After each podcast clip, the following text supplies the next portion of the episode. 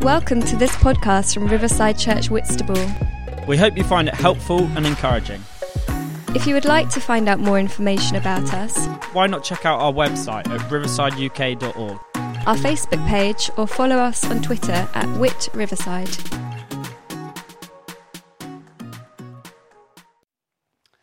Now, this is the second talk in this series. And if you want to catch the first one, which was Simon's talk last week, then go and look for it on the Riverside YouTube channel. and you'll see it in glorious, glorious Technicolor.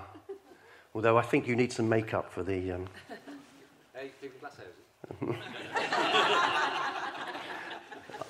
I used talc today.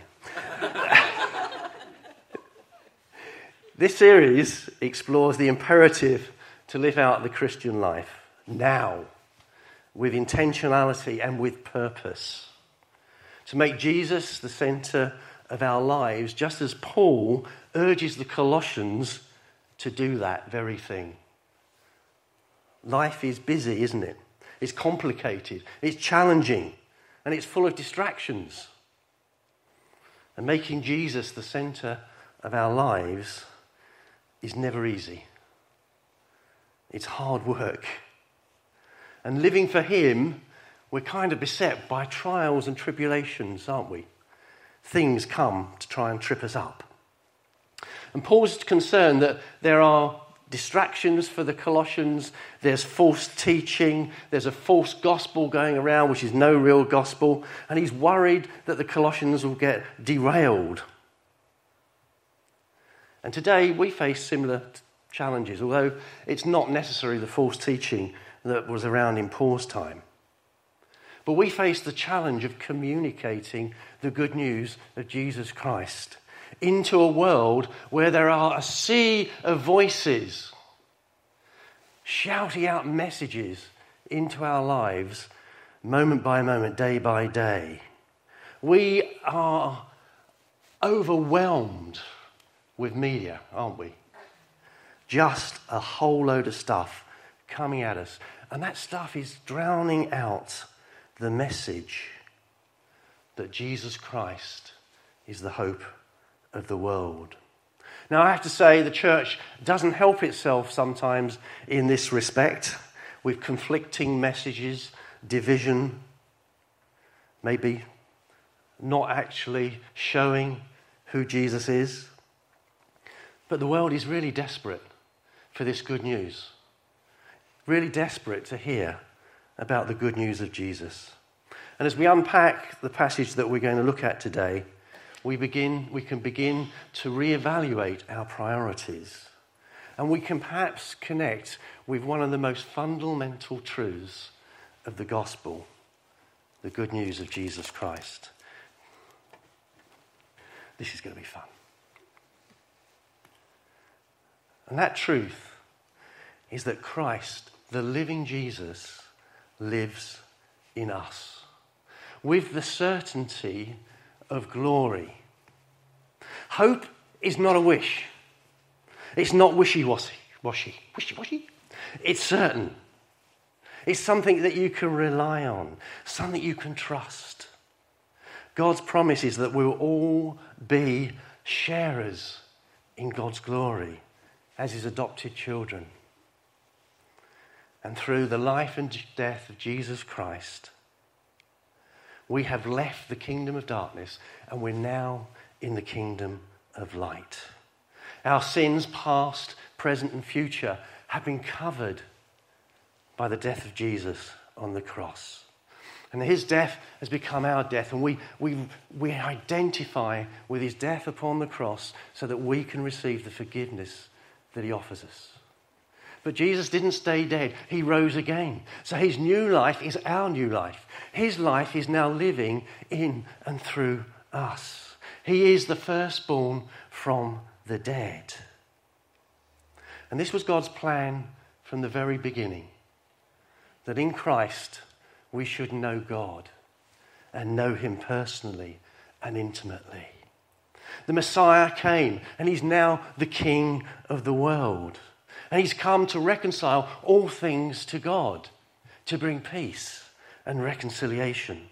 And all creation is crying out and waiting for that reconciliation to be completed. It's waiting for the new heaven and the new earth to be formed and for God to come and finally live amongst his people so that we'll never be a separation again. And that is the glorious end of Christ in us, the hope of glory. So here's the overview of what we're going to be looking at today. We're going to look, be looking at suffering servanthood and the call to serve, the calling of God on our lives. We're going to look at the mystery that God has concealed down through the ages, that now Paul says is being revealed for everybody to see and know about, and that is Christ in you. We're going to talk about Paul's desire to see Christians grow to maturity so that they're not going to be derailed, they're not going to be distracted, that they're going to hold fast and carry on being good Christians, witnessing to the love and mercy of God. And then he wants to talk about unity and wisdom. And we're going to unpack those verses, and we're going to be looking at Colossians 1 24 to 2.5. And let's go. So here's the first verse. Now re- rejoice in what I am suffering for you. And I fill up in my flesh what is la- still lacking in regards to Christ's affliction.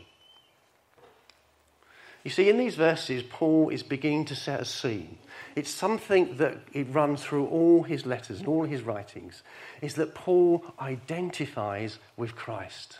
And Paul is saying to new Christians and Christians everywhere that your identity now is in Christ. This is who you are, and therefore this is how you should live Christ in you. And Paul identifies with Jesus as the suffering servant that set out in Isaiah 53. And Paul is willing to sacrifice himself for the gospel. And he urges us to be that kind of people. The kind of people who take up their cross daily to follow Jesus. Now, have you ever suffered a setback? Have you ever had criticism or ridicule for being a Christian? Have you had the pointing finger, the little snigger, the oh, poor you kind of, you know, look? To be honest with you, I don't think that's really suffering in the sense that what Paul is talking about here. If you read about his conversion on the road to Damascus, and he ends up being blind, and he, they take him into Damascus, and then Jesus speaks to Ananias and says, I want you to go and heal this man because I have set him aside, and I've told him how much he's going to suffer for the sake of the gospel. And Paul embraces that suffering. And that can be both inspiring and scary. And it can actually challenge our comfort and maybe our complacency. You know, would we be prepared to suffer for Jesus, to die for Jesus? Would we lay down our lives in the way that Paul is laying down his life, pouring it out for the sake of the gospel? Now, I don't think in these verses that Paul is anyway suggesting that the suffering of Christ was inadequate. But what he does know is that when the kingdom advances, it's painful. Christians have to contend with the world, with the criticism and the culture of the world. We have to contend, contend with our own weaknesses and our own flaws. We have to contend with the fact that there is an evil out there that opposes us every step of the way. And therefore, when the kingdom advances, it only comes at a cost. There has to be a sacrifice, there has to be a payment. And this is the suffering that Paul says we have to embrace as Christians to advance the gospel. Now, I have to say, I can't say that rejoicing comes easy when you're persecuted. You know, Paul's echoing the teaching of Jesus, isn't he? And he said to his disciples, Now, count it all joy. Jump up and down with jubilation when people come against you for my sake. Laugh. Rejoice at the face, in the face of persecution. Now, I did experience this once. I had somebody at work who was, uh, you know, I've forgiven him, so it's okay now. But he went out of his way to undermine me in every turn. And, it, and I was, you know, kind of getting really depressed about this. But then I remembered these verses about rejoicing. So I started to rejoice. And as I rejoiced, just came an inner peace. So, in any situation where there's a confrontation, I went into it with an inner peace and a sense of rejoicing. And I tell you what, boy, did that make him mad.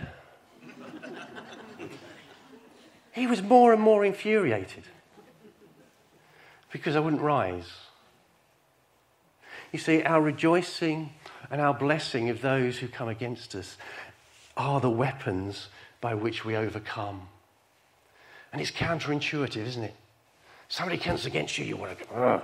But no, Jesus says, rejoice. Jesus suffered. So, as his followers, we should expect no less. Now, we're very fortunate, aren't we, to live in a tolerant culture. Now, in Paul's days, he's bringing a, a message that is so countercultural that the inevitability of persecution and death is just goes without saying. But you know, we're against the culture in many ways. And we have a message that says, hey, this is the way to live forgiveness, love, kindness, goodness. These are the things of the message of Christ. I have become a servant by the commission of God, gave me for the sake of his body, which is the church. You see, we're all servants in the kingdom of God. And the kingdom of God is not like any other kingdom. Jesus, the King, left us this supreme example of what it is to be one of his followers. Jesus said, I've come to serve and not to be served. And on the night when he's meeting his disciples for the last time at that supper, he does something absolutely, truly amazing. He takes off his outer garments. He picks up a bowl of water and a towel, and he goes round and he washes the feet of his disciples. God washing your feet. How did that feel? How humbling. How humbling for the disciples to have the Lord of all creation, the everlasting living God, washing their dirty, smelly feet. In the kingdom of God, Jesus said, the greatest will be the servant of all. It's upside down. And Jesus came to serve and to save humanity by humbling himself to die upon the cross. And his kingdom challenges hierarchy, it challenges authorities, it challenges rule, it challenges the way that people run things. Because they don't run things for the benefit of people, they run it for the benefit of themselves in many cases. And Jesus said, That's not my kingdom. That's not my way.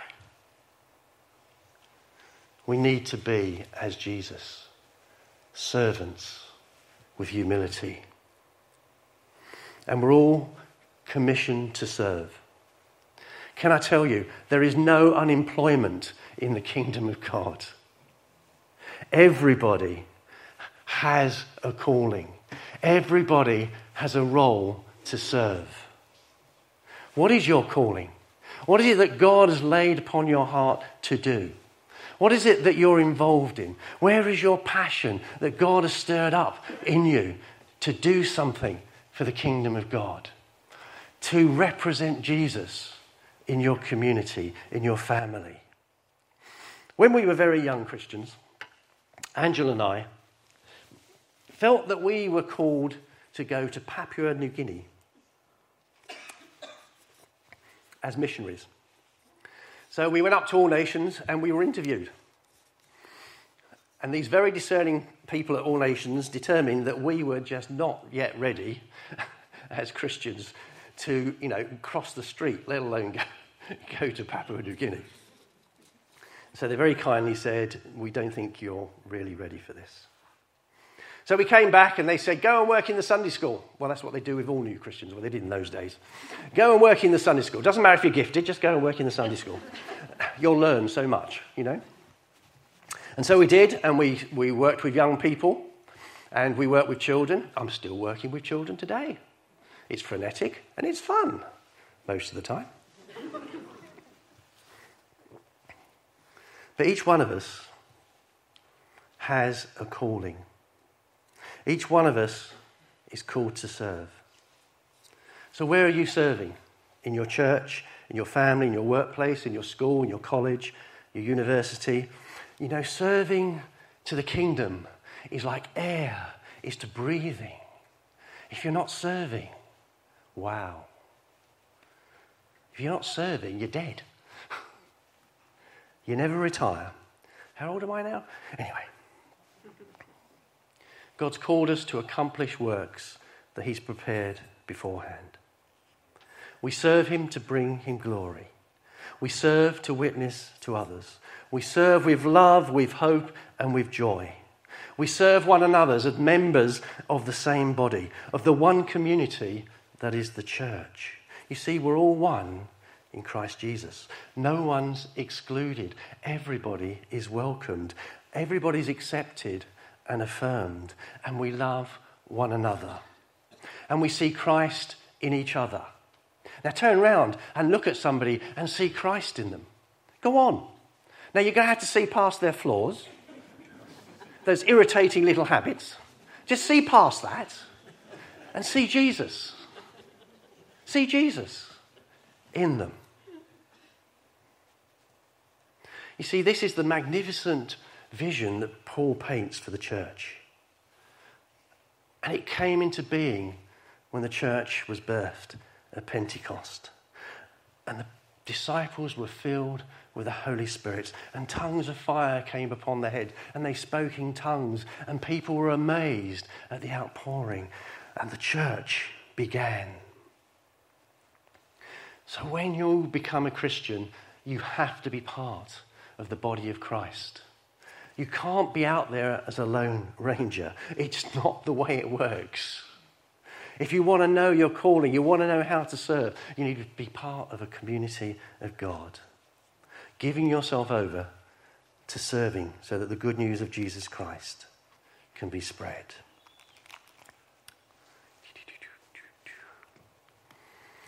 To present you the word in all its fullness, the mystery that has been hidden for ages and generations, but is now disclosed to the Lord's people. To them, God has chosen to make known among the Gentiles the glorious riches of this mystery, which is Christ in you, the hope of glory. You see, this was the plan. It's been hidden for ages, but now it's been revealed. You see, the sinfulness of humanity was never a surprise to God. He always had a plan to deal with it. He starts with a plan that's set out in the Bible, the Word of God, and it's God's story unfolding, and it's changing, and it's moving. Things progress, things are left behind, new things come. It's a redemption story. It's a story of God's plan to save people all the people of the earth to know the blessings. He chose a particular people, the people of Israel. They were in covenant relationship with him. And the covenant was very simple. You keep these rules and I will bless you. You don't keep these rules, there's going to be consequences. And tried as hard as they could, they couldn't keep the rules and they couldn't keep the covenant. And so God comes up with his ultimate plan which is to come in the form of Jesus Christ. He is the Messiah. And he comes to deal with the sins of the world. And he comes with a new covenant. But this time, instead of there being an, agreement between two parties, where one party has to keep the agreement and the other party keeps the agreement, God says, ah, there's only one way to make this work. I'm going to have to keep both sides of the covenant. I'm going to have to deal with your sinfulness and make you perfect through Jesus' death on the cross. And then, because you're perfect in Christ, I'm then going to be able to bless you every single day.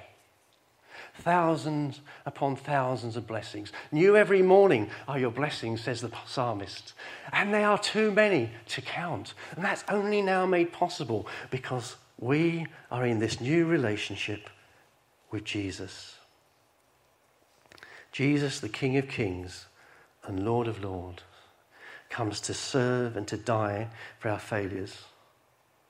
He comes to serve, he dies, and then he comes back from the dead, the firstborn from the dead. And that changes everything. Who could possibly imagine God becoming a human being, being fully God, yet fully human, just like us? Who could imagine that the creator of all things, the sustainer of all things, would come and die upon the cross to save us from our wrongdoings? What a mystery, and yet it's true. God came, God did it. And the outworking of that salvation plan is equally startling is Christ in us, the hope of glory. Christ in you, the hope of glory.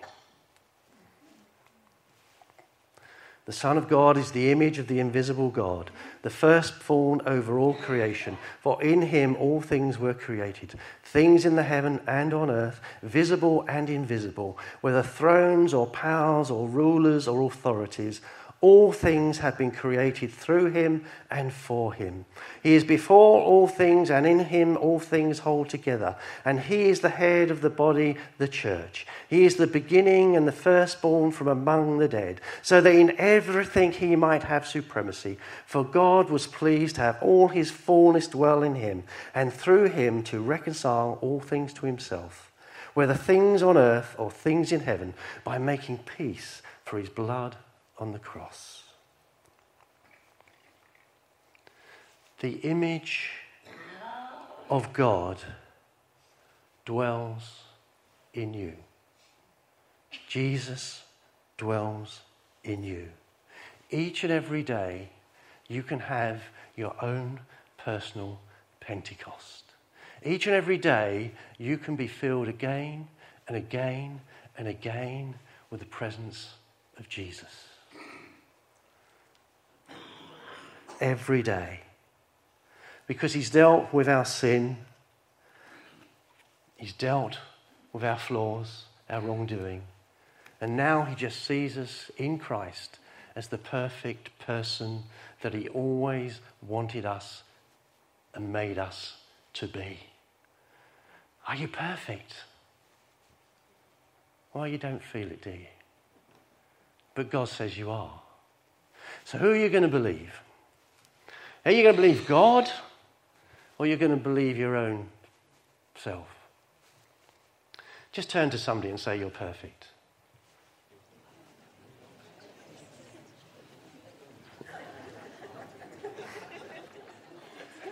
Yeah, hard. You're struggling with this, aren't you? I can tell.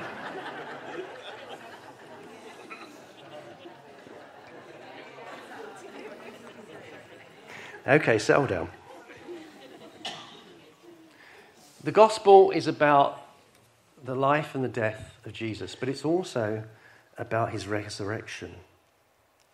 You know, and as much as we speak about Jesus' death on the cross, we should speak as much about his resurrection and the experience that we have of Christ living in us.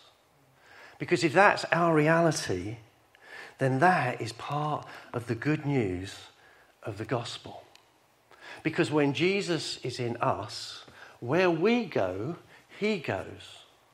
His presence is with us. And his presence has the power to change situations. His presence can bring peace into places where it doesn't feel very peaceful. When you're out on the street as a street pastor and you're going along and you see a bunch of young people we have a great strategy. We walk into the middle of them with lollipops. And as they take the lollipops and they put them in their mouths, it all goes quiet. And it feels like peace is descending. See, we carry the presence of Jesus. We carry the presence of Jesus to bring comfort. We can bring the presence of Jesus with love and joy and wisdoms and miracles and healing and prophecies and words of knowledge and wisdom and all those other wonderful things that Paul talks about as gifts of the Spirit. And we can experience that presence not just here at Riverside. It's great to walk in here and know that God is here. But can I tell you, it's far better if you take Him with you when you leave. Don't leave Him behind. Let Him be a presence in your home in your workplace, in your educational place, in your social setting, wherever you are, let Him be the presence with you. And you'll find that you might be prompted to pray quietly about something, a situation you find yourself in. You might find yourself prompted to show compassion, to show love, to share wisdom his presence can bring joy and laughter. You see, God isn't against laughter or joy or fun or having a good time. That's a lie.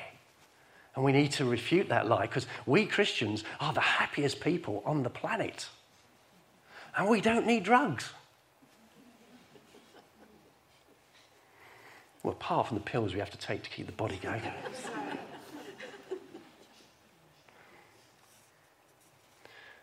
He can bring weeping and sorrow. And I have to say, when the Spirit of the Lord came upon me this morning, I was just broken with tears for Ukraine. And we witness and we reveal the presence of Jesus in our lives. And our compassion will be a light in the darkness. Our love for all will be an attraction that people will find hard resist. And because we have the presence of Jesus in our lives and we can testify to that, then that just gives, it affirms the rest of the gospel message. It affirms the death and resurrection of Jesus because, hey, what is it about you that's different? And we should always be ready to explain why that is. Wow. You see, if Jesus sees us loving one another and forgiving one another and giving out forgiveness wherever we go, then the message of the cross goes out with power. And then there's the certainty of glory, the certainty of living with God forever and that new heaven and earth picture that are now one. God will no longer be up there somewhere. He'll be living with his people, and we will be living in the light of his presence. Now, that is indeed glorious. He is the one we proclaim, admonishing and teaching everyone with all wisdom, so that we may present everyone fully mature in Christ. To this end, I strenuously contend with all the energy Christ so powerfully works with me. Jesus is our message today, backed up by his living presence in us. And we need to encourage one another to press on, to stir one another up to those good works, to grow spiritually, to put our roots down in Christ, to know the love of God that surpasses all understanding, and to know the wisdom that God gives us so that we can be taught and we can be teachers to one another. And God's wisdom molds our character, informs our thinking by the renewing of our minds. We begin to take on Jesus, to shine Jesus into the world. A maturity that Paul wants is that we fall more and more in love with Jesus, with the Father, with the Holy Spirit, and we fall more and more in love with one another forgiving one another, loving one another, despite those little flaws that you saw when you turned to one another and said, I see Jesus in you. Maturity is the ability to speak the truth with genuine love into somebody who is not living up to the potential that they have in Christ. To say to somebody, you know, you're better than that. You're better than that. You can do better than that. You can live better than that. And maturity is being able to be spoken to so that we can treat each other with honour and respect. We can encourage repentance. We can forgive unconditionally. And we're open for challenge and encouragement. We, its maturity is love in action. It's ex- every day experiencing Jesus in us so that we have the energy to accomplish all that we're called to do. So, what challenges your maturity? Still struggling with that temper? What struggles have you with your maturity? Are you still a babe in Christ? Or are you growing up to be a mature Christian? Are you being a role model to those around you? Are you open to the Holy Spirit to bring change? Are you open to Jesus to mold you? Are you up for character buildings, which will come with various trials and tribulation because God doesn't give you patience? He puts you in situations where you have to grow patience. Don't say that. Not helpful. I'm not going to read the next bit. You can read it for yourself while I talk because we're running short of time. Paul wants two things in this last section. He wants the Colossians and the Laodiceans to know God's hidden treasure now revealed. He wants them to know Christ, and he wants them to know that all the wisdom that they will ever need can be found in Christ. Jewish laws and traditions, are unnecessary. Beliefs from their previous pagan religions can be discarded. There's no special wisdom, only Christ. There's no need to graft anything onto the gospel because Jesus is the gospel. Jesus is the wisdom. Jesus is all you need, is the message Paul has for these Christians. And back in those days, they didn't have a New Testament. They didn't have commentaries. They didn't have Bible study notes. You know, interestingly, one of the biggest revivals in the Christian church took place in China. Missionaries were expelled. There was very little of the Word of God. And yet, the church exploded as the Holy Spirit moved. And as people saw Christ in these new believers, in these Chinese believers, people wanted to know more. And the church grew and grew and grew. The bath was the baptistry. You know, sometimes I think we have too much material about Jesus and too little of the experience of Christ in us. Now, I'm not suggesting you go and burn your Bible, but I am suggesting that you seek more of the presence of Jesus in your life. Seek his presence in everyday activities. Cultivate him and have that ongoing conversation with him. Live as if he's walking beside you every step of the day. You know, if you want to, if you want to kind of deal with temptation, just imagine that Jesus is walking with you. Oh, perhaps I won't do that then. Perhaps I won't say that. Perhaps I will control my tongue. Perhaps this isn't the way to behave. And secondly, Paul wants them to encourage, to be encouraged in heart and united in love. So, what does that mean?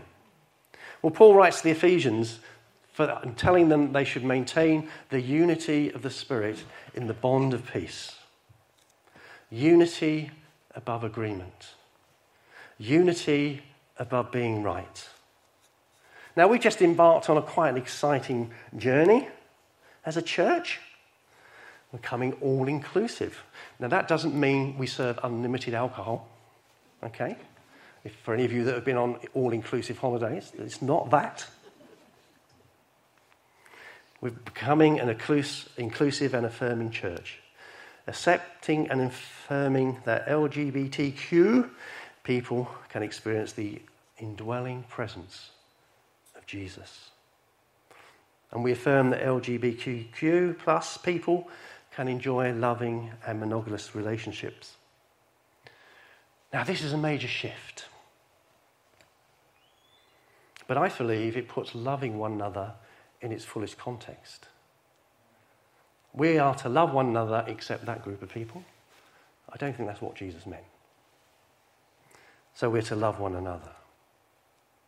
Now, it's not an easy journey for everyone, and we will respect and love those who are not there yet.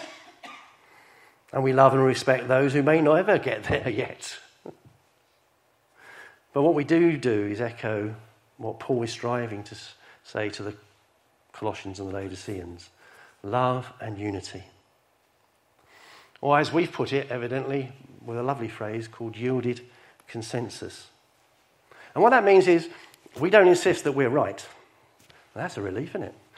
And we don't is- insist that you're wrong. That's even bigger relief. But what we do insist on is that we love and respect one another, that we love each other, just as Jesus loved us. And we choose to yield our right to be right in order to maintain the unity of the body. And we do this through the love and presence of Christ that's in us, flowing out to us, from us to everybody around us.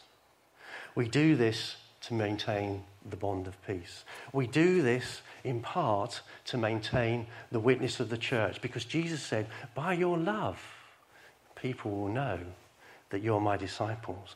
And we do this because Jesus spent a whole chunk of a prayer time praying to the Father that his church would be one. And I think if we're going to honour the prayer of Jesus, then we should go out of our way to maintain the unity of the church in the bond of peace. Because Jesus is in the person next to you, whether you agree with him or not.